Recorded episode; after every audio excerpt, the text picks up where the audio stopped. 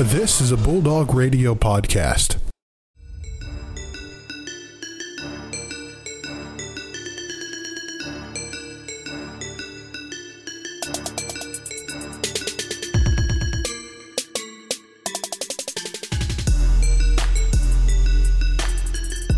What's happening, everybody? Welcome back to the Shot Callers episode 5. Brandon Worth here alongside my co partner, Joe Nagy. What's happening, Joe? It's a vibe. It's a vibe. It's raining. I'm in my basement. Basement kind of flooding right now, so hopefully it doesn't do too bad, but it's a vibe nonetheless. I'm happy to be on the show, so Yeah, that'd be quite an experience doing a nice sports pod in, you know, pretty much underground pool. That'd be kind of interesting. yeah, some water coming up or anything like that would be would not be fun, but It would we'll not at all. happens. Yeah, for sure. Got a whole docket here on the show, as you can see on the bottom line. Lots of great stuff to talk about. Of course, we have to talk about the NCAA NIL situation, of course. But first, we hop sure, right for sure. into the NBA Finals. Game one in the books. Phoenix taking the dub 118 105 in the opener. Joe, what did you think about the Suns opening W? Suns in four? Suns in four maybe? Who knows, maybe a repeat, but I think they did really good. Um, you know, it's I definitely don't think that they're gonna go Suns in four. I know a lot of people are just saying maybe they can do that again for the uh, for the fan that uh, had the altercation when they played uh, Denver, but I think it's gonna be a good series. I don't I don't know Giannis and uh, and that team is gonna lay down lightly. Uh, I'm I'm not gonna say is Khris Middleton playing or is he injured right now? he was playing. He was okay. For some reason, I thought I heard someone say he was injured, but those two, that uh, duo, I don't think they're really going to be stepping down to anytime soon. So, uh, give it time. I, they'll probably step it up in game two or game three, one of those. But I don't think they're going to get swept. And hopefully, this goes to a game seven because uh, these two teams, it's been a long time coming, and I'm excited. Yeah, one hundred percent agree. I would love to see both of these teams in in a game seven, and we saw a lot of that competitiveness. I mean, looking straight up on the stat chart, not a lot of difference. Pretty equal sided basketball on both sides, offensively and defensively. Um, I honestly like not saying like it's it seems seems like it's just a turntable. The record's just spinning around every time we come on the show to talk about the Suns. Because I think the difference was Chris Paul in this game. He was the guy that Oh yeah. when in those equal stretches, he was the guy that pulled him through. I mean, he's he's been that guy time after time, and no matter what situation he's in with this team, no matter what lineup, it just seems like he's the guy, and everybody in the entire arena knows it. And what he does is, I mean, the pick and roll game that they have with DeAndre Ayton, absolutely unstoppable. And really, like the Bucks should have hypothetically like an equal match as far as that position to defend that pick and roll. But Chris Paul, his his veteran ability and him working with DeAndre Ayton pretty much has given the Bucks real fits, Yeah. even though on paper it shouldn't make that much fits. I mean, Giannis, he's as big enough as it is, and then you got a great defensive player like PJ Tucker, and really it's like, okay, how are they not getting pat like how are they not stopping this? But in the reality, I mean, it's just Chris Paul's just playing a little bit better offense than that defense is. And that's Oh, really I mean, his 32 points were what really kind of gave this game away a little bit. Now you could say that the Bucks kind of gave away some shots, um, some easy ones. I think everybody knows what I'm talking about here. Um, we need to get Giannis some free throw practice this uh, upcoming offseason. But anyway, there's still a lot of series left. I'm really excited. This will certainly not end in seven, but or sorry, not end in four. But I don't know if it'll end in seven. But we'll get into that in here in just a minute. But then the following question, I guess, then Joe is: Are we going to see this this series knotted up after Game Two at one one? Uh, this is a bounce back opportunity for the Bucks in Game Two. No, because I'm Chris Paul's a floor general, and when he has the assets that he does right now with with Booker behind him, he has Ayton down in the middle, and then he has Crowder as well, who can kind of be a little uh, a force to be reckoned with in the paint. Having all those together, plus Chris Paul's ability to form the team and be the guy that starts them out and kind of gives them the direction of where they need to go, is something that I don't think the Bucks have just yet. Giannis is their their captain per se, but he's not a guy I don't think that has the same type of I guess, gusto as Chris Paul does, who can really step up when it's needed and is more of like the hey, let's slow the play down, or he tells guys where to go or what to do. I'm sure he does that, but I don't think it's with the same amount of kind of uh, commanding uh, presence that Chris Paul has. So, especially being in the Phoenix, I think it's probably going to go 2-0. But once it goes back to uh, goes back to the Bucks and goes back to Milwaukee, I think they're probably knotted up then. It'll kind of be kind of the back and forth. It's, I think the biggest thing is going to be home court advantage because right now Phoenix is popping. I know Milwaukee's going to try to match that energy as well, but I think as long as Chris Paul is feeling comfortable and as long as he's got the basically the hold on the reins and everyone's healthy, I think Phoenix could Phoenix could take this 2-0. Yeah, I mean, you look at the numbers. I mean, the Suns didn't shoot very well from the outside, not as normal. I mean, Devin Booker, Jamison Crowder combined 1 of 13 from deep. That's not going to get it done as far as shooting shooting that consistently. I mean, with this Bucks team, they're very good defensively. They had a little bit of an off night game one. They let a couple things slip, and I think Mike Budenholzer is going to do a, a, great job of adjusting. We saw that in earlier series against um, Atlanta, and we saw that even before then against the Brooklyn Nets. So there's going to be adjustments going to be made. I don't question that whatsoever. It's going to be the abilities of how their I feel like their offense is going to be contributing because I mean we know what they can do defensively. We saw them shut down, but we know the Suns are going to be a great offensive team regardless.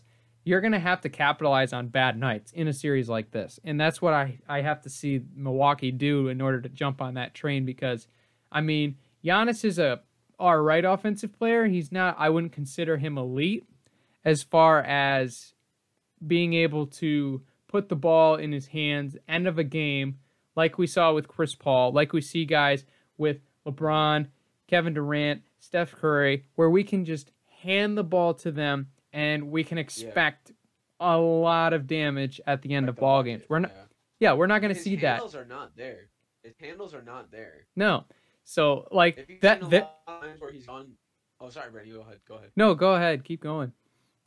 Well, if you see him like go up one on one against guys that like he has a, like ch- a chance to kind of do something, he usually just tries to do a few like in and out dribbles and get him to bite. But it's so slow, and he doesn't have the crisp movement that he just starts backing up again, and then he pushes forward.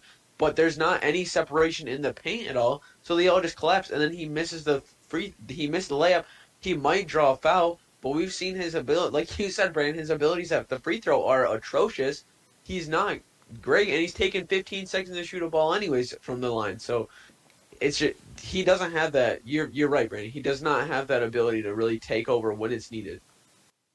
Yeah, I, the the guy on that team is Middleton. Like he's he's that guy, and I mean he's he's taking he's taking a lot of shots, and that's I mean for good reason. You'd love to get your best offensive player the most touches, but I mean we saw huge games from Brook Lopez. We've saw huge games from PJ Tucker, and we've I think really the most underperforming player in my mind uh, after Game One was Jrue Holiday. I mean, he's a much better offensive player than putting up ten points. And I mean, four fourteen shooting. Jrue Holiday's much better than that. We've seen way better from Jrue Holiday. So if he steps up that defense clamps down, I think we're going to see a little flip of the script. I think it'll still be a close game because Phoenix is coming out red hot still. And if they shoot the ball a little bit remotely better on paper, this game should say game two should not be close in Phoenix's favor.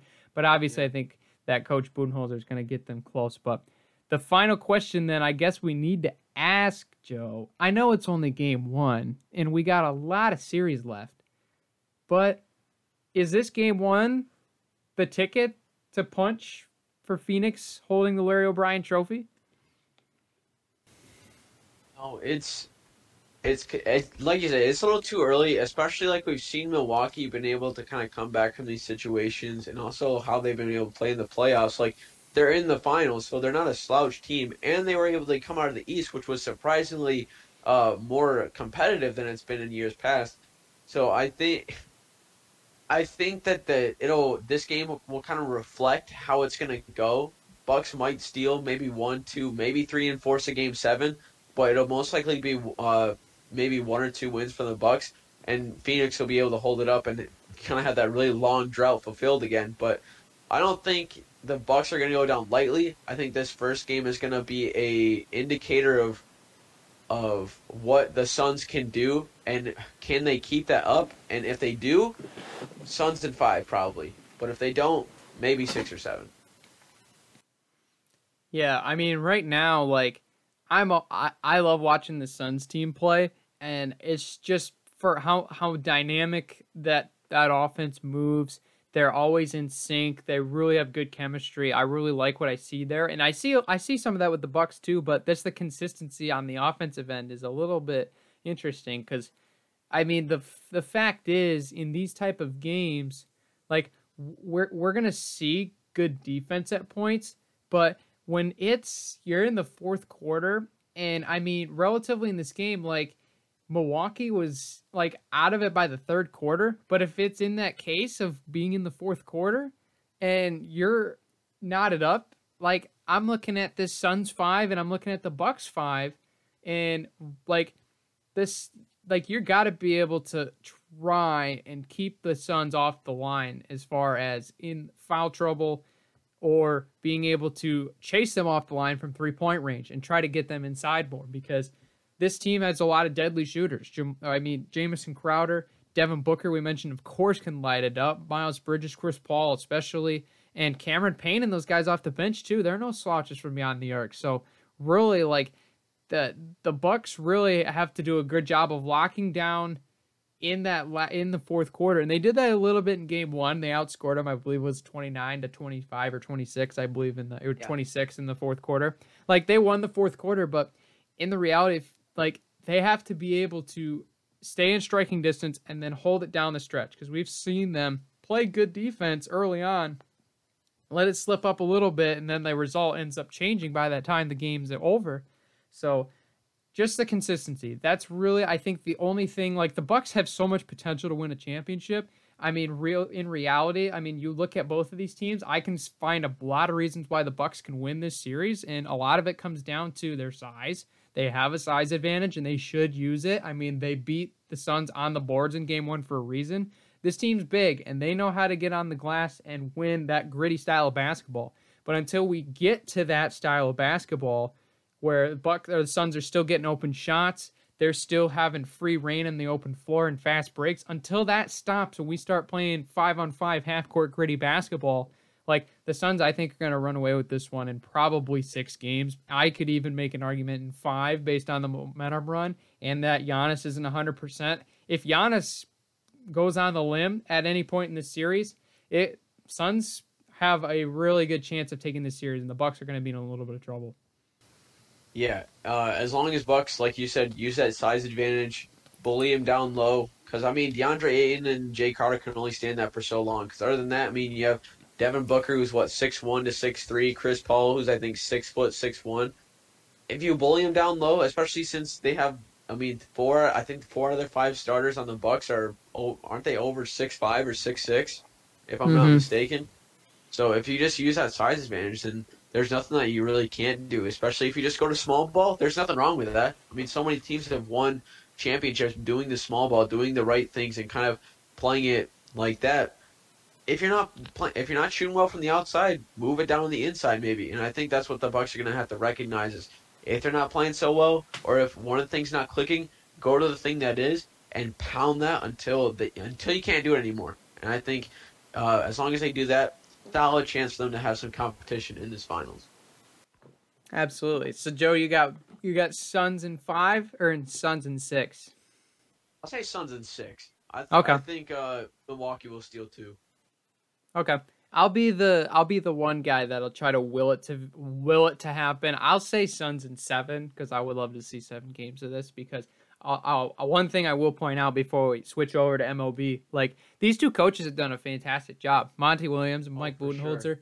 they've done a fantastic job. Because I mean, we've got so many big market coaches out there that a lot of teams are looking at as far as who are they going to bring in. I mean, we just saw Chauncey Billups going to Portland, who could be a brand new, really, really high billboard kind of a coach. I mean, who wouldn't want Big Shot as their head coach? Of course. And there's so many other coaches, Steve Kerr. I mean, talking about Doc Rivers and with what he was doing with the Clippers and now what he's doing with Sixers, current Clippers coach Ty Lue. Like, there's so many big name market coaches out there. And just the fact that these two a little bit under the radar, climbing their way up the ladder and doing such a great job. Really kind of showing that this really has been a fantastic. These two have been really fantastic teams to see develop, especially over time. Because I don't know about you, but I wasn't looking at the Suns necessarily a couple years ago as finals contenders in a No. couple of years. And the Bucks No, were always. Bucks were always there, but they just couldn't get the next step up. Now they're finally here. What are they going to do with it? Going to be really interesting. But before we move into MLB, don't forget to check out the Fire Pit on the Fire Pit Torch um, platform, I should say, with with the Ferris State newspaper. Don't forget to check them out on their podcast on Spotify, Apple, Stitcher, whatever you get your podcasts on. Really good content. Yeah, Always you might plugging. you might hear my voice on the sports section, just as a heads up. But anyway, me, Brandon? You no, no, no, no, no, no, right no, no, no, no. Hey, I do work Alright. for the Torch, though, my friend. I So mean, I I, do do. have a slight I guess you do. obligation. I promise I. Hey, I would never cheat on you, my friend. Ever, ever, ever. There That's we go. you, Brandon. this was a nice romantic moment on air right now. But anyway, Major League Baseball All Star break coming around the corner. I mean, four days. Four days and we're on the All Star break. I never thought Oh, I'd say it because it's been so long, but we have we have an All Star game and a home run derby coming, and we've got a lot of great action. Yeah, I time. Joe, for sure. Going into the teams here um, for the American League, Salvador Perez, Vladimir Guerrero Jr., Marcus Semien sneaking in from the Blue Jays. That one was a little surprise to me. Uh, Rafael um, Devers, Xander Bogaerts, Mike Trout, Aaron Judge, to Teoscar Hernandez, and of course Showtime Ohtani rounding out the American League lineup. Um, lots of, I mean, that's a pretty stellar team right there as far as I think a lot of The them are deserving. Um, yeah, for the starters. I mean, obviously, I believe Ohtani needs to be in there. And shout out to Shohei Ohtani, by the way, first player ever to be nominated as both a hitter and a pitcher, as far as being in the starting lineup as possibly pitching and hitting. I would love to see that. It's not going to happen though. He's probably going to play DH I- and then he maybe come I out of the bullpen. But I'd say just let him pitch the first inning, and then let him come up at like maybe at like number four with a DH, and then let's see what happens, and then like Mhm. maybe take him out the next. I mean, that's what they do anyways. They only do like one inning for each pitcher usually, mm-hmm. or like if it's a starting pitcher, they'll maybe let him go two or three. But like other than that, it's it's usually just like changes after changes after changes. Yeah, I think I think that's definitely fair. Um, I am a little surprised as far as, um, I like like I said, Marcus Semien a little bit. He's been playing really well, so I will give him that. Um, well, I I think he's deserving of it. Don't get me wrong. I'm just really surprised that like Jose Altuve didn't get voted in, and I understand like I I I firmly believe Marcus Semien's been playing better baseball. Just the fact that we've seen a lot of the times where the voting hasn't necessarily gone to that. Yeah. It's gone to bigger names. Like obviously, I mean, Mike Trout got in when he's been on the IL for like what is it, 60, 70 days. So, yes. So It's just like, it's all about the fan base and what they're. I mean, of course, I mean, I get it's Mike Trout, but like, there's a lot of times for players who aren't deserving of it. Like, didn't Aaron Judge make it like a like a year or two ago or something like that when he was playing like absolutely trash baseball, but they just voted him in anyways because he hit so many home runs the year before. yeah, yeah, it was kind. It was pretty similar to that. Voting But- is a little bit weird. It is a little bit weird. And like I said, I'm not saying Marcus Semien should not be a starter. I fully believe he should. But the fact Oh, yeah. that he made it over Altuve surprised me a little bit. Not saying he's not deserving. It surprised me a little bit because we've seen a lot of those things happen where bigger names too do to get the 50-50 sway. So very interesting. Um, but pitchers: Gerrit Cole, Lance Lynn, Shane Bieber, Ohtani, of course, on that list as well. Nathan Eovaldi, and our very own Gregory Soto. Tigers rise up. What a great time it is to be a Tiger fan. We have an all-star player finally again. It's been too long. Finally. But National League, Buster Posey, Freddie Freeman, Adam Frazier, Nolan Arenado, Fernando Tatis, who was the largest vote getter by far, um, and then Ronald Acuna, our fellow Tiger, Nick Castellanos, and also Jesse Winker, rounding out the National League lineup. Um, not surprised, I think Tatis got voted in. Would you say, Joe? Yeah, no. Anytime Tatis does anything, MLB just is like, get that on the Instagram right now. Get that on the Instagram. He does anything. Yeah. But I will say this: I think NL is probably going to take the game if like. I don't. I forget who else is like on their reserves and stuff like that, and kind of is going to come in later innings. But I think it's going to be the first time that the NL uh NL wins. I think in a while because AL's been taking it for what like the past like five years. I think the AL's been winning it majority for the last 10 years. I believe they have the higher record, if I remember correctly. I think this will be a very interesting game just because I It'll think a lot there's closer, a lot closer. Oh yeah, I think it could be closer. I it looks like this is kind of a new wave in a way. Like we've been used to seeing like just looking at some of like the all like the all-star players that are on some of these lists that we're normally used to seeing. Like a lot of them are on the reserves, not the starters. Like we're seeing a lot of Yeah. young wave of talent. I mean, especially with the the starters on like the NL side. Like we're seeing these young upstart guys like Tatis, Acuna, um, Jesse Winker, like a lot of these younger guys that are starting to get up there, and it's not like, like I mean, for the AL, it's been kind of the same, but I mean, even for the NL, like Buster Posey, Freddie Freeman, like we've seen those guys here before, Arenado as well, but like the new guys kind of stepping in, like it's kind of a new wave now because we're seeing like seeing guys like Kris Bryant and Mookie Betts on the reserve list is like, whoa, that's wild, like that's insane, Yeah, but like- these young guys have been playing super super good baseball this year and it's really good rewarding to see because i mean frankly like the new wave is going to come it's just kind of setting in as a reality it's like oh here it comes like we never yeah. thought that it'd see the day I know it's been it's been so long since like it just seems like yesterday like it was Derek Jeter's last All Star game. You know, like when but that was like five six years or I can't remember. The, it just seems like yesterday, but it was so long ago. So like it's just now you see these names like Fernando Tatis Jr. who's been coming up, Shohei Ohtani, these guys who are to be the new wave of baseball that are to be those Derek Jeters to these new fans and these younger fans and to be growing up are to have many more All Star games to come it's just crazy to think that the day that so many people had marked on their calendar where it's just to be a new era of baseball and a new area of play, new era of players coming in is now just upon us and it's just like weird to think that now about how the players we grew up watching not going to be around as much anymore and the players that you know were young when we start like when we were starting to get into baseball are the guys who are the veterans now who are like you said like the Mookie Betts and stuff like that they're going to be going to the IL or on the reserve list. They're not going to be as much recognition anymore, which is just crazy.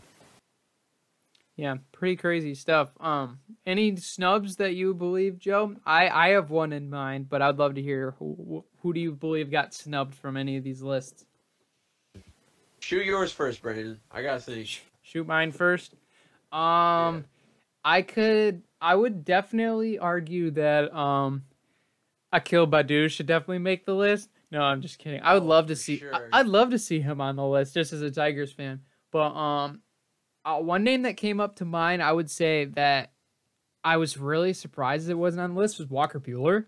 The dude's been dealing. I think it's just kind of been under the radar with that Dodgers staff having Bauer, Kershaw. Like he's kind of fell into the back of the like he's like not Yeah. necessarily like, it's like a, it's like Porcello back in the day with the Tigers. yeah like yeah, he, had, he was still dealing, but he had so many like big name guys ahead of him that he just like didn't get as much publicity.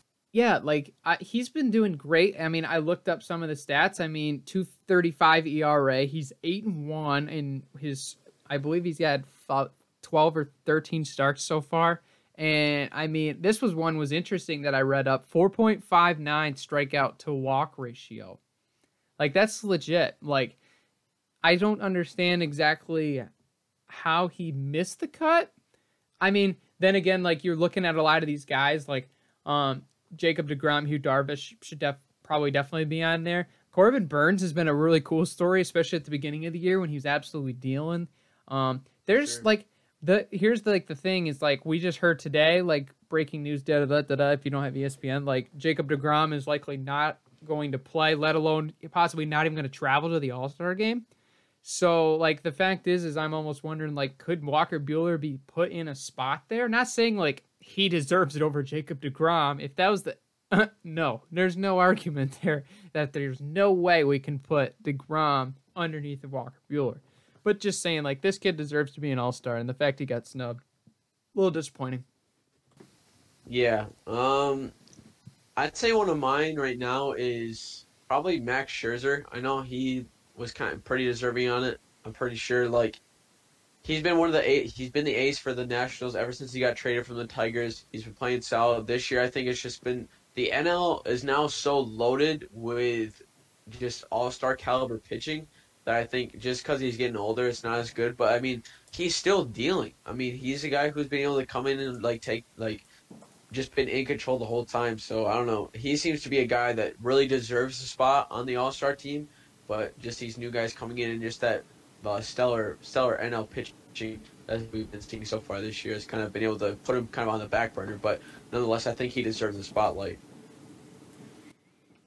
Yeah, I would. I could. I could see why you that that argument was case. I know a lot of his teammates certainly weren't weren't sure how that he didn't make the team, but um, very interesting to see exactly how that plays out. Um, I mean, it's gonna be really excited though as well with all the home run derby. I know we got some spots being filled. It seems like every hour now, for for some reason. I guess I, it's yeah. kind of weird. Like they're announcing like one person at a time, like every six hours, and it's kind of driving me crazy because it's like uh, I just want to know the list, and they're not really saying the list, and it's kind of like yeah, like I just want to know all late, like right away. But instead, it's like, yeah, we're we're looking at this guy. He might do it, might not. He's considering it.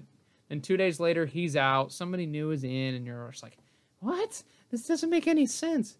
But um, the full, I believe all the full bracket has been announced. Um, I was trying to pull it up just now, but my internet has decided to just stop for a second. But uh, I mean, having Juan Soto now going to be joining that list as well as Joey Gallo, I think is going to make it super exciting. Uh, Matt Olson, I believe, just committed a couple hours ago to, to doing it. So uh, he's going to be kind of one of those people where it's like he might do really, really well just based on like he can be very, very hot sometimes, and we've seen that a, little ways this year. But we've also seen the consistency. So, it, it, I think that one will be int- really interesting. But the field goes with those three guys plus Shohei Ohtani, definitely the biggest name on that list. Pete Alonso, Trevor Story, Trey Mancini, and Salvador Perez. I gotta say that I feel like Joey Gallo might be one of the favorites here. I'd love to see Ohtani win but I think this is going to be going down to probably Pete Alonso and Joey Gallo because those guys can those guys can just hit bombs. Yeah. They're they're just just the the raw power is insane. Yeah, I don't know if he has the stamina to go to because he has a great swing. He has such a technical, but will if he makes it to the third, fourth round in the championship round, can he keep that technique up to where he can hit home runs? And I mean, he's not a massive guy like Gallo or or Pete Alonso who can literally just throw the bat out with one hand and barely squeak it over the wall, you know. So like it's gonna come down to that where can he can he keep up that pace? Can he keep up that stamina? Can he just like stay at a steady way throughout the whole time where he won't get too tired? But I think Gallo and Pete Alonso are gonna be the are gonna be the ones to probably come out of it. Yeah, I, I could agree with those picks as well. I think it'll be really interesting because we're not seeing like Pete Alonso, Joey Gallo, those probably the biggest names. Probably could put Salvador Perez in that list. There's no Aaron Judge, Giancarlo in this year's Derby, so it's gonna be a lot. It's gonna be a lot different. It seems like the the home run Derby's kind of taking a little swing to the next generation, just like of all of baseball. But uh, just speaking of Shohei Ohtani, I mean the the new record that he just set, most single season home runs by a Japanese born player. Um, believe he's at 32, and it's we're only to the All Star break. He's still going. He's on track for 64. 64 home runs. That's insane. That's for a pitcher. That's for a pitcher. That's crazy. That's that's insane. I can't. I cannot imagine being that much of an athlete to where you can just do that. That's insane. Yeah, I mean the fact like he can step on the field, throw a seven inning shutout, and then go hit two four or two three run bombs.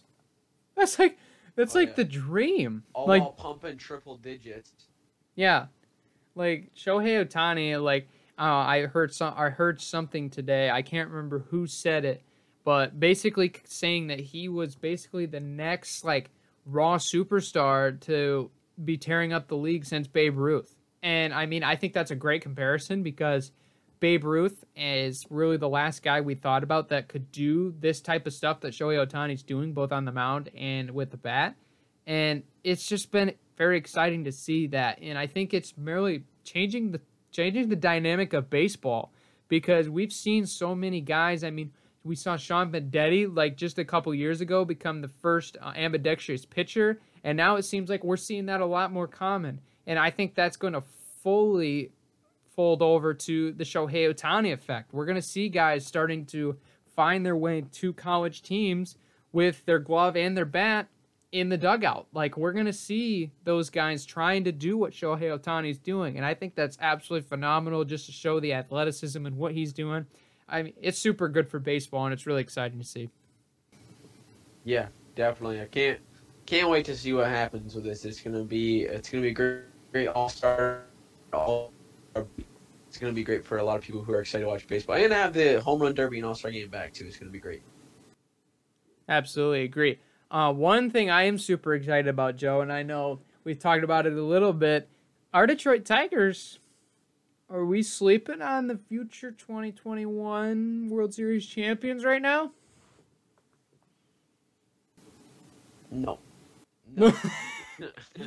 wow. We've been, okay. We've been playing solid baseball. We've been see, playing solid baseball lately, but yeah, we mean, won the month of got, June.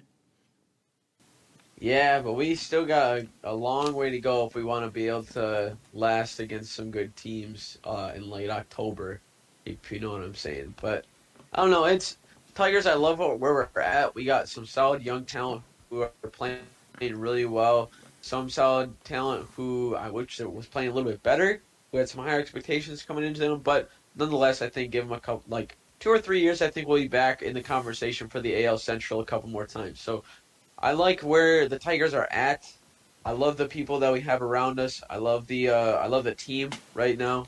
But is it this year? Probably not. Next year? Probably not. But the year after that, I'd say we'll be contenders for for that pennant uh, for the division. So yeah, I, I think that's a pretty fair timeline. I I think my line was pretty bold, but like this is the most shocking thing. We've got a super young team, a super super high expectations, but really like the expectations have been set high, but like our prospects are hitting it. Like we're seeing studs being born in our farm system and it's super exciting. I know I got to firsthand watch our number our number one prospect in Torkelson, he hit two three run three run bombs when I went to fifth third. Well, not fifth third anymore. LMCU ballpark. LMCU, LMCU. Yeah. I went I went the day before I went the day before he got called up to uh, Erie. Really? Two I think he had like six RBIs and like two doubles. It was insane. Yeah. He came up I think we were up like ten to one at the time but he came up with two men on. Uh, it was like the top or bottom of the eighth, so it was gonna be our last time at to bat, and it was like everyone was cheering for him and yelling and stuff, and I was just like, it's crazy to see the hype around a a guy who it had hype coming into it, lived up to the hype, lived up to the expectations, is climbing up the ranks like pretty fast. Knock on wood. Hopefully nothing happens to him. But to see that and to see everyone getting so excited for the future of our team is so great to see. I would agree. I mean, this the the crazy thing. Like right now, we're forty and forty seven. Like we're seven games out of five hundred. This is bonkers. Like we were projecting a good season, being somewhere around sixty to seventy wins, being an improvement. I mean, right now we're on pace for eighty. So like that's super super exciting. And like the fact of it is, we're or hypothetically 80 it's not technically but you know what i mean like we're in that ballpark yeah, yeah. of 60 wins was happy and we're exceeding that already i mean obviously we're not going to wood that nothing changes after the all-star break but like we're we're not last in our division because that's what everybody said we were going to be before the end of the season so take that insiders like minnesota kansas city please get out of our way cleveland you're next like that sort of a mentality is what i love to see But I mean, the reality is like this this farm system that we've been like trusting our gut with so far, it's been looking pretty darn good. And I'm not gonna say like we have the number one farm system. I'm I'm smart enough to know we don't. But mm-hmm. right now, like this is one of the most exciting classes of prospects we've had in a year that I've ever seen, like in my lifetime, as yeah. far as Detroit Tigers well, baseball goes. Dingler, Dingler, who was on the Whitecaps too, that got pulled up with Torkelson, he was a surprising add-on. I mean, I could I didn't know that we picked up him or like what round we picked up him in the draft, but I mean, he came in. I think he's only he was only on the Whitecaps a little bit longer than Torkelson. I think he was like at the end of last year he got pulled up or something, and he had like eight more home runs than Torkelson did uh, on the Whitecaps, and they both got pulled up to the Seawolves. So like, it's it's very promising. I love where we're at, and hopefully we can keep it going. Yeah, I mean the fact we have Riley Torkelson, Dillon Dingler, and Riley Greene on a t- on a team together on the diamond in the same lineup. Whew, very scary stuff. Insane. And then we still got it. Wish I lived in Erie, to be honest. Yeah, that would be pretty sweet. And I mean, we still got like lower level guys that are in a great position. Like, I mean, we still got Daniel Cabrera, Parker Meadows, um, Matt Manning. I mean, obviously, he's now been pulled up. Paredes has been pulled up. Like, we've seen these guys in action, and it's been super exciting to see because, I mean, this this team is really ready to launch, and I'm gonna be super excited to to see where this takes us. Because i mean in reality like we've got a good coaching staff now. We're on the we're on the right path with aj hinch it seems like. I mean we're winning we're winning more games now it seems like using our skills. Like we've seen a lot of the times where hypothetically we'd be in a game against a lower lower caliber opponent and it's just kind of like sometimes we just fold over it seemed like last year. And i mean obviously i knew our roster is pretty low and that sort of thing but AJ Hinch has been done, doing a pretty good job of putting guys in position. And the one thing that I was really looking forward to looking into, like the background of AJ Hinch and some of the things that we've done to see what would change, is young guys are getting called up and they're ready to play and they're doing a great job. I mean, we just saw Zack Short putting on a show a couple days ago. Like he's he's doing it spectacular. Great play, great play he made. Yeah, Castro as well. Like these guys are stepping up to the plate and they're literally knocking base hits left and right in their first major league appearances. Super fun to see, and I'm super excited about the future of this team because if you're a Tigers fan, I can't anticipate any time that you would not be excited about a team like this because it's been it's been something special. Well, moving on into our I guess our last cluster, I guess miscellaneous cluster you could say of topics, recent news in the sports world. I know Joe, you're dying to talk about that lovely golf match last night where Bryson DeChambeau and Aaron Rodgers took down Mr. Tom Brady and Phil Mickelson. Not gonna lie, I had Mickelson and Tom, but I guess you can't win them all, and that's what Tom's learned in the end, I guess. Mm-hmm. Yeah, um, it was all right to watch. It was there were some times where like both uh Aaron and Tom had some great shots. I know Tom had like a like a I think like a 380 or like 390 drive or something like that that he got like a gracious bounce off of, and it just went insanely far. But other than that, I think that's like the only good thing Tom did because like we realized like, or like I realized at least from like last time like he's all he's above average, but he's still not a great golfer. If that makes like because mm-hmm. like he had some times where like he messed up, and I mean Aaron had it too, but it was just more of a difference of like like a, it's just like same thing in competitions. Like who messes up more will probably lose. And you know when Bryson's piping consistently, just like 350, just in massive bombs, and it leaves Aaron with a solid little approach shot or a par five where you can get him close and stuff like that. It's a it's a huge difference when you already have a 30 to 40 yard like, uh, like catch up spot that you got to work for with Phil and Tom. So I don't know. It, it was a fun thing to watch. It was fun to see Tom losing lose gracefully. He posted some funny memes with the with the Brooks and Bryson uh, um, format uh, about how uh, making memes and trash talk doesn't equivalent to make to being good at golf, which was pretty funny. But uh, nonetheless, I'm excited to see who they choose next year. Uh, but I mean, it was just really good golf from Bryson and Aaron. So Yeah, I would I would like to say like Aaron Rodgers much better golfer than I was anticipating. Like the the guy was very consistent and I think that was really kind of the I guess the the analysis factor you could say that kind of won them is like Yeah. Bryson was going for broke off the tee, which everyone expected, right? But like the oh, fact yeah. is like Pound him. yeah.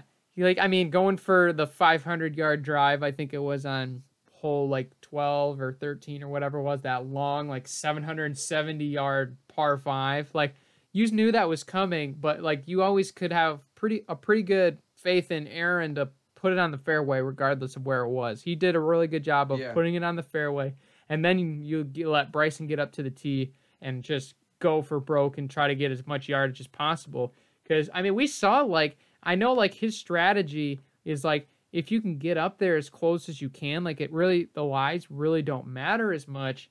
But I think like we saw like consistency kind of won out, and I mean I think there was some times where Phil kind of put a little bit too much faith in Tom's hands, and that kind of backfired on him a little bit. But at the end of the day, I think it, we still saw very consistent golf from Aaron Rodgers and Bryson DeChambeau, and I think that's what really kind of led him to the title because I think that that consistency Yeah. won out there at the end. Yeah, it was funny to kind of just uh, again just hear like the uh, banter uh, between everybody, and even like just like the the I forget who was hosting it, but was like uh, asking like Aaron like, do you think you're gonna be like the quarterback in Green Bay? What's the situation there? He's like, oh, I don't know about that, and it was just like funny to hear everybody, and um, you know, I'm excited for next year. Not sure who who's gonna be. Not sure who's gonna be uh, getting the call, but I don't know if it'll be Tom and Tom and uh, Phil again. We'll see what happens though. Yeah, it'd be kind of repetitive if they kept using Tom. I heard somebody say Yeah. something about um, you should get um, who was it? There was one that involved Bill Murray, and I think it was um, oh, I can't remember. They wanted Bill Murray and somebody, Brooks? huh? Brooks. Might have been.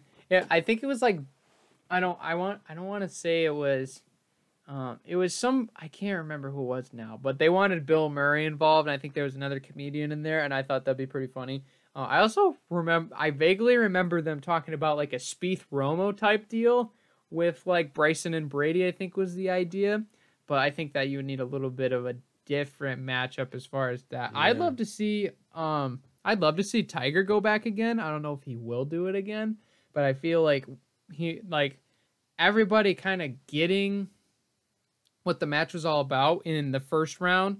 Like now I'd love to see some guys go back again and just go at it again cuz I think it'd be really fun. Especially a guy like Tiger who of course has an arsenal of trash talk that he can use. Somebody brought up bringing in MJ. I'm all for it cuz I love to see MJ golf in an atmosphere I like think- that. Be I think the trash talk of MJ would just be like going at everyone's throats because him with with trash talk and when there's money on the line and especially golfing, I would just love to see him just just go unhinged. Let's see what happens. Yeah, we should get. What if we had LeBron and MJ golfing together to settle the goat debate? Like, just completely unrelevant. who's the better Who's the better athlete? yeah, we need That'd to see who golfs better. No, I thought MJ was actually a pretty funny idea. I think that'd be really cool to see that. I think you'd get a lot of ratings from that. Could you imagine Phil and MJ going at each other like, like this? It'd Like that'd be insane.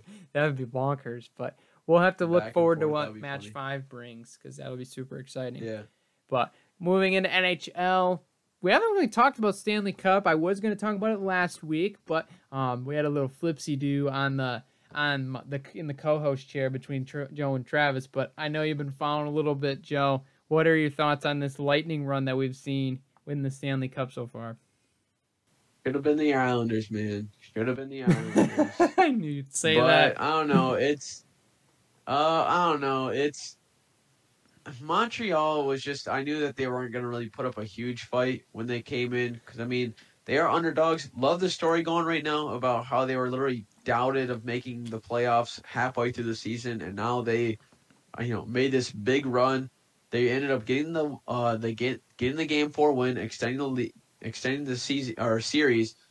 I liked it actually because I wish if Tampa Bay was going to win a Stanley Cup, I'd rather them win in Tampa Bay in front of a packed stadium than win in Montreal with 500 first responders there that you know don't care if they like don't like the Lightning. So I'm glad that like they're back in Tampa for for this game. I I forget are they playing tonight? Are they playing tomorrow? I can't remember, but regardless, I'm excited. I think Lightning will probably take this one. If not, they'll probably take Game Six. I don't think it's going to go to a Game Seven by any means because like Canadiens, they're just not matching what the Lightning are bringing to the table. I mean, Kucherov, I think has like ten points or something like that in these playoffs. Uh, these playoffs, he had an insane amount last series. He's one of the guys who really uh, pushed the Lightning over the top for the Islanders. It personally, but nonetheless, he's one of I think the best players in the league right now. And I just there's not really anybody on the Canadiens that is matching him.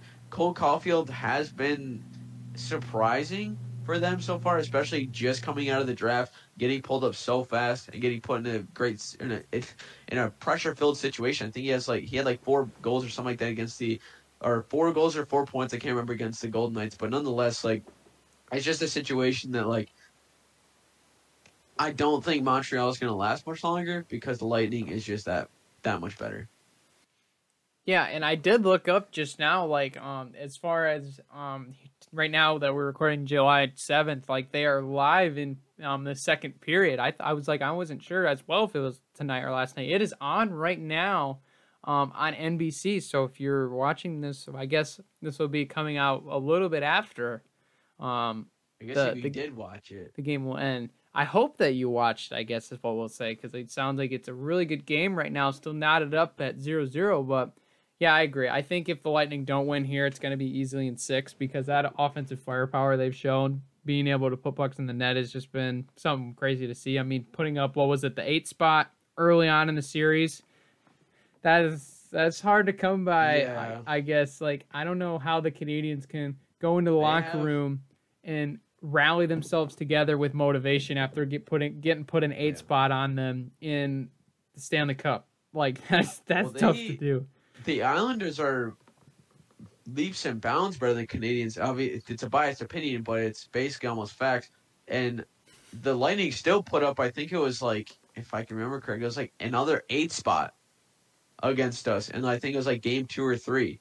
So Lightning have what it takes to compete with anybody, and I think Montreal's doing a great job of like keeping it close, especially in this game too.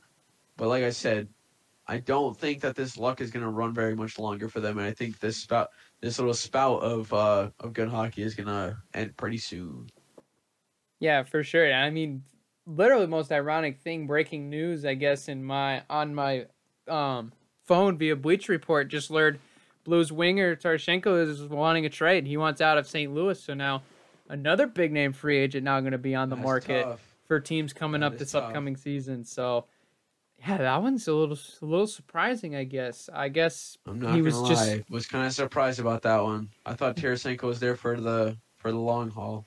Yeah, I guess um, right now they're trying to facilitate a deal for them, but um, gonna be interesting now to see where those teams went. I mean, the Blues, really good shape a couple years ago, and now it's just kind of I don't want to say like slowly falling apart, but it's kind of disintegrating yeah. slightly. So how they're going to rebound is interesting. Tarasenko at the time wasn't even playing. He was injured during the series, so mm-hmm. he didn't even get to play in the cup. And like, I don't know, it's that team kind of quickly fell apart as just everybody started to like lose or not lose, but like once like everybody kind of their contracts started to run up and all that, like they're not where they used to be, but with Tarasenko leaving, that just adds to another another hole they got to fill if they want to be back to the top. Yeah, absolutely. Going to be interesting to see how the NHL is going to um, how these teams are going to attack the offseason, especially how we've seen a lot of teams pay a lot of money and coming up a little bit short compared to some other teams. Yeah. I mean, you just mentioned the Canadiens. I think a lot of people would have put anybody but the Canadiens in this spot against the Lightning in the Stanley Cup final. But going to be very interesting. But into basically our last topic here of the show before our debate, of course, of Kurt Collier One that we've been talking about a little bit, and that I know a lot of people are probably curious on what um, I guess my personal thoughts are, and I will give them to you in just a minute. But the NCAA changing the NL or NIL. I hate how they use that because it sounds like NOI, which is not the same thing. But Anyway, name, image, and likeness is what it stands for. They changed the policy. Now, a lot of NCAA athletes are able to benefit from their name, image, and likeness. I think it was a matter of time. And I think that it's going to make a lot of people happy, but it's going to be interesting to see how this plays out because it's going to have to be regulated at some point, right? Yeah. Because, I mean, you could, like, there's a lot of people who I, like, especially, like, if Zion, if this happened when Zion was around, Zion could have been a millionaire in college. RJ Barrett could have been a millionaire. Johnny Manziel could have been a millionaire, millionaire oh my goodness. college.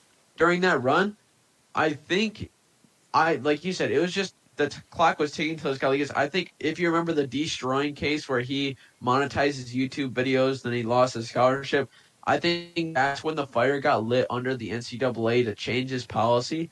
I know a lot of people are happy now. I'm happy now because it means that a lot of these people who you know might be you know D2 athletes or D1 athletes that might not be good enough to make it to the league and make it to that pro status and have sacrificed so much to get to that college spot and might just miss out on that. They can still, you know, make money in college just by, you know, doing endorsements and stuff like that. I am interested to see what they do for like brand deals. You know what I'm saying? If like, just for an example, like if like some like if uh Ferris athlete signed with like Nike or like if like and we're like an Under Armour school, like what are they going to do with that stuff if that ever comes up or if that's kind of an issue? But I wonder, like with that type of stuff, what they're going to do with it. But I think it's a great thing, especially. But I'm more curious to here, like, what are you thinking about it, Brandon?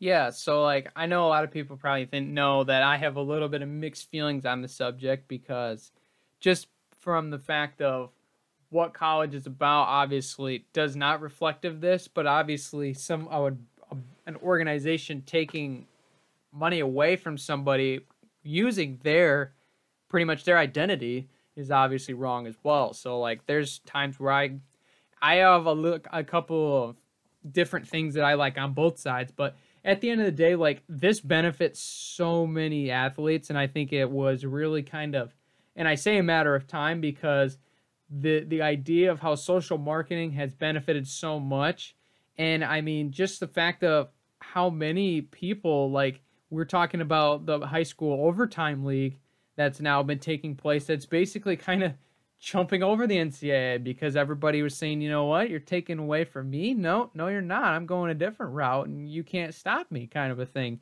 And we've yeah. seen all these different rebel, right? I guess you can't really say uh, rebellious leagues, but you know what I mean. Like all these leagues that are against the NCAA, and they they want to try to give like people the opportunity to take a different route in, in life, not necessarily go to college and not necessarily play college basketball, go straight to a different league, make some money, and then develop yourself to go straight to the NBA, which sometimes might be a better option for some people, might not be for others. But the end of the day, like the per, I guess the personal bit that I will point out is the fact that like a lot, a lot of these like athletes are like some of them want to make money out of other places that not necessarily involve what they're doing with the NCAA. Like for example, like um like there's some people that want to make like they they want to do something as far as um like make some sort of show like a podcast or whatever, like kind of like what I'm doing. And some of them won't like they can't get paid even though like in reality they might be a college football player and their shows about books or something and just the fact that like the NCAA can not even related to it. Yeah, they they can make them related even though it's not because they're saying they're listening because he's an athlete, but it's like it's book reading, you know? Like that like there's yeah, just some there's things no that don't line up to it, but I don't know. I the NCAA has just been a uh I just feel like it's been a organization that uh, I wouldn't say corrupt by any means, but has just been a or like they just needed to change a lot of the things that they've been doing for so many years, and I think that this is kind of in the uh, a good in the right direction of it. I mean, this was like has been a debate for so long. I mean, I think it's been a I think got a huge spark when NCAA football went down and so many people were up in arms about it. So that means we're gonna get NCAA college football back, obviously, but that's what I'm excited about. But it's like now you can have people who you know i mean because college athletes they have no time to make money in college. Like you're especially talking to you brandon about your schedule it's like wake up work out class eat go to academics and stuff like that work out again or like practice or something eat and then go to bed and then repeat the same thing. What when can you fit in a job other than the summer?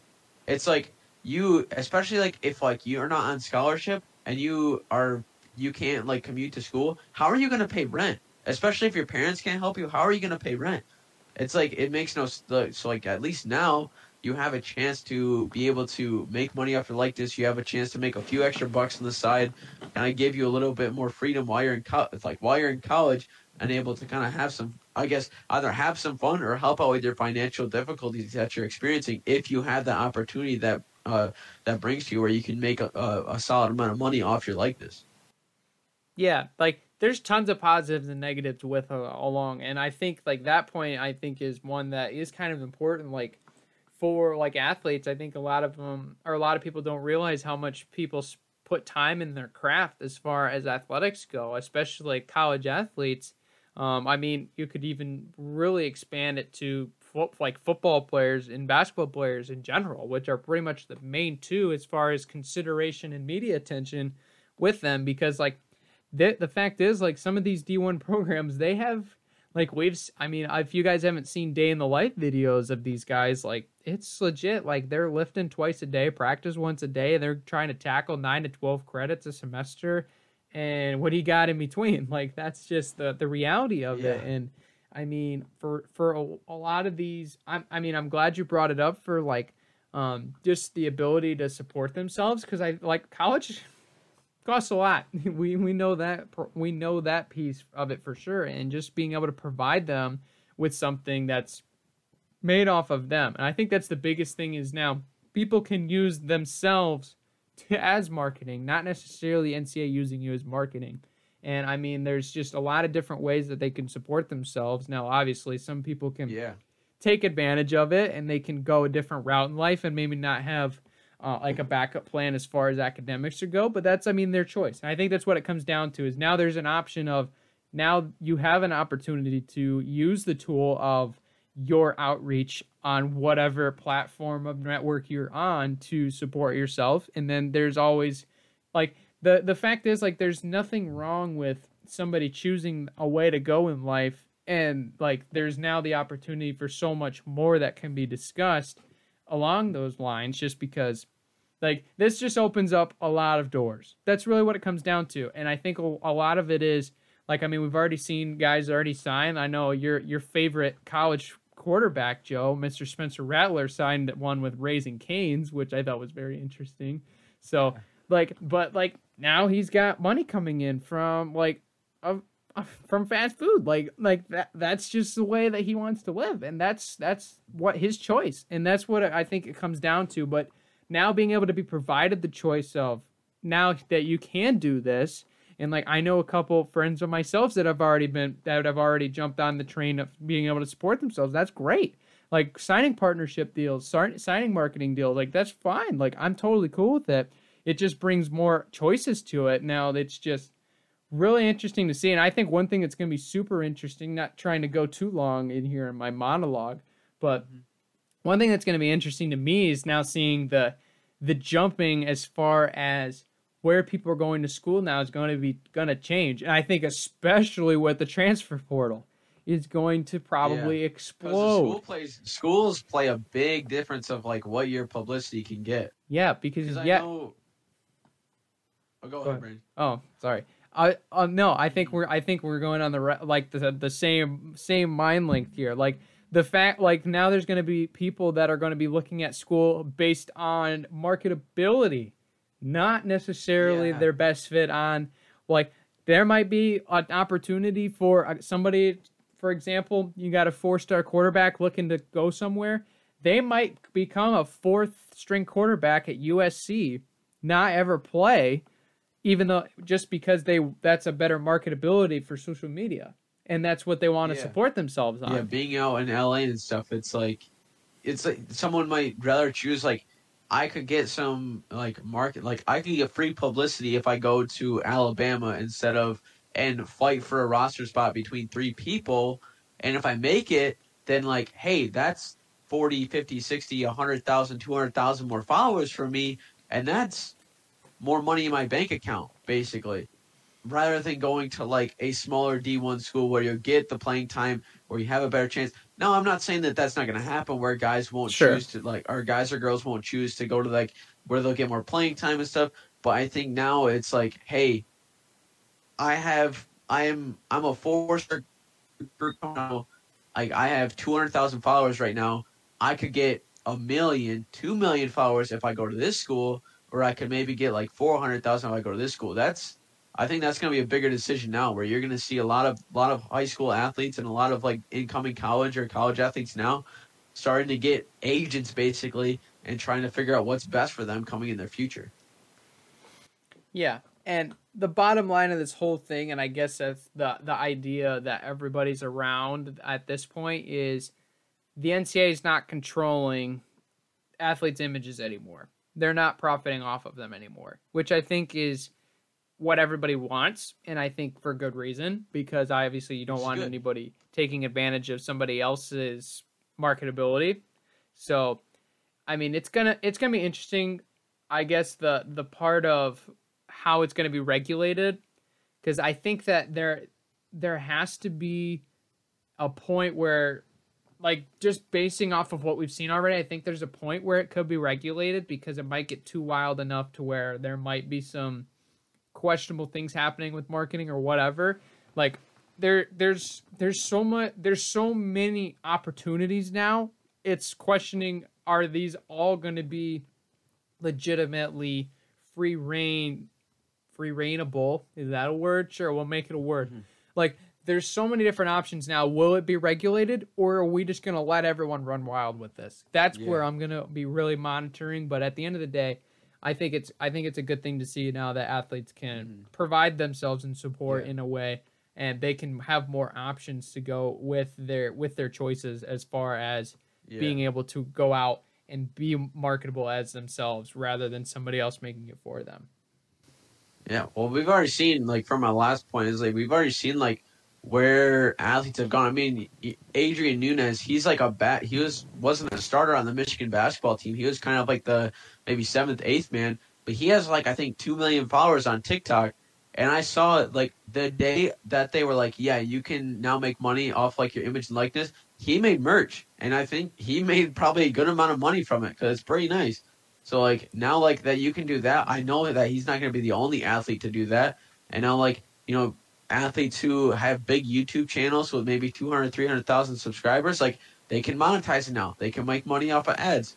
And I it's it's de- it's definitely going to be introduced interesting to see where everyone goes with it and what avenues are going to be maybe uh altered in the future and which ones are going to be kind of like slowed down but like yeah like you can't like do this or but you can do that and stuff like that but nonetheless it's cool to see where everyone's going with it right now as to see where everyone's imagination is for what they what they can do to make money now Yeah, and one name I think that's going to be associated with this for for a long time is um I believe Daniel De La Haye is going to be that guy.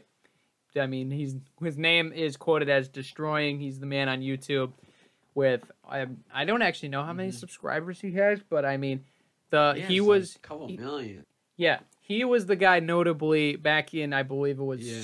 2017 or 2016 that was kicked off of the UC or I shouldn't say kicked off.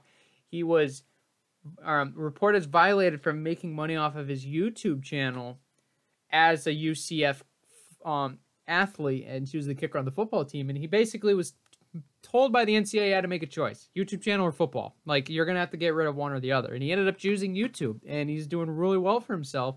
And I mean, yeah, once it's a good it's a good good choice for him yeah, and I guess really now the the scoreboard says Deestroying one NCAA zero with this decision, and I, Yeah. I he was He super walked excited so seeing that. could run Yeah, absolutely. So very interesting. But um, Joe, does that mean we need to start making MVSP merch, dude? I think that might I have to guess be. so, dude. Now, that we, have got to the, do now that we got the go ahead, let's roll it out. Got Let's roll with it already. Uh, we'll have to we'll have to see what what um our our corporate bosses think about that one. But um, don't forget to check out the MBSPN Bulldog Radio, of course, checking out all of our shot caller shows live as a podcast. Yeah, you heard that right. If you want to, maybe you just don't want to see our faces that day. That's fine. Whatever. You can listen to us on Spotify. That's that's another way that you can check out the show. But going into our call your shot debate, we've got one based on this NIL conversation of which athlete would have made the most NIL profit as far as their marketability is concerned. I think there's a thousand options here, Joe. And I think they're all there's a lot of good ones, but I just want to hear the one that you think would have the most. There's a lot that you could choose, but I think in my opinion, who could have in the in the short span, I think you know I'm going in the short span where he was relevant and good is Johnny Manziel. He yep. could have made millions, and I I mean millions of dollars off his likeness just because of the Cash Money Man Manziel. Like if you made T-shirts with that, people would have bought it. Like if he like so like trademarked that and made that like his own, he would have made so much money off of merch and everything. Like you could have put that on everything. T-shirts, mugs, like phone, like anything you wanted, you could put that on.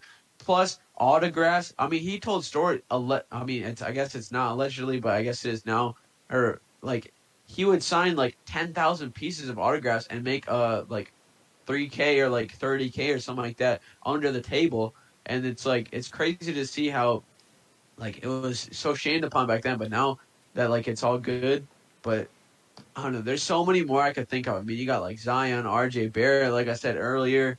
I mean, now you got I mean, it's just crazy. Like, I mean, you could have like Brian Bosworth back in the day with the mullet that he had. Like, you could have marketed off that. Uh, you could have done so many more. I mean, there's there's so many, but I'm just like blanking right now. What are yours, mm-hmm.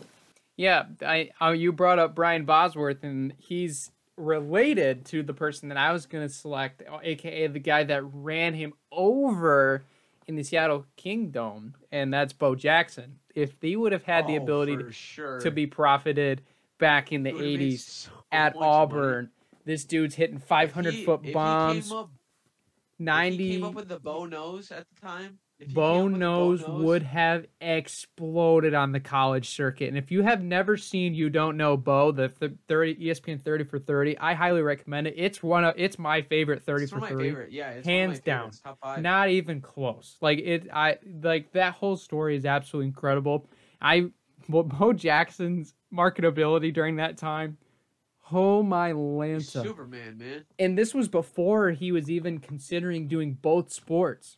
Like this is back in college. Like he was doing this like a lot of this crazy stuff. Now obviously he's remembered as the guy that was one of the greatest dual sport players of all time, arguably with Deion Sanders, who'd also be another one that would definitely be worth mentioning on that list. But oh yeah, obviously like he's a little bit in the past, so marketing was definitely different back then. I think Zion was going to be my second selection for obvious reason of how his pretty much his media fame going into uh, going into Duke just would have made him explode. So then obviously with all the deals that he's made already, pretty safe to assume he would have made yeah. a lot of them in college already with that opportunity. So there's a, there's a lot of great names, and I think I think another there one.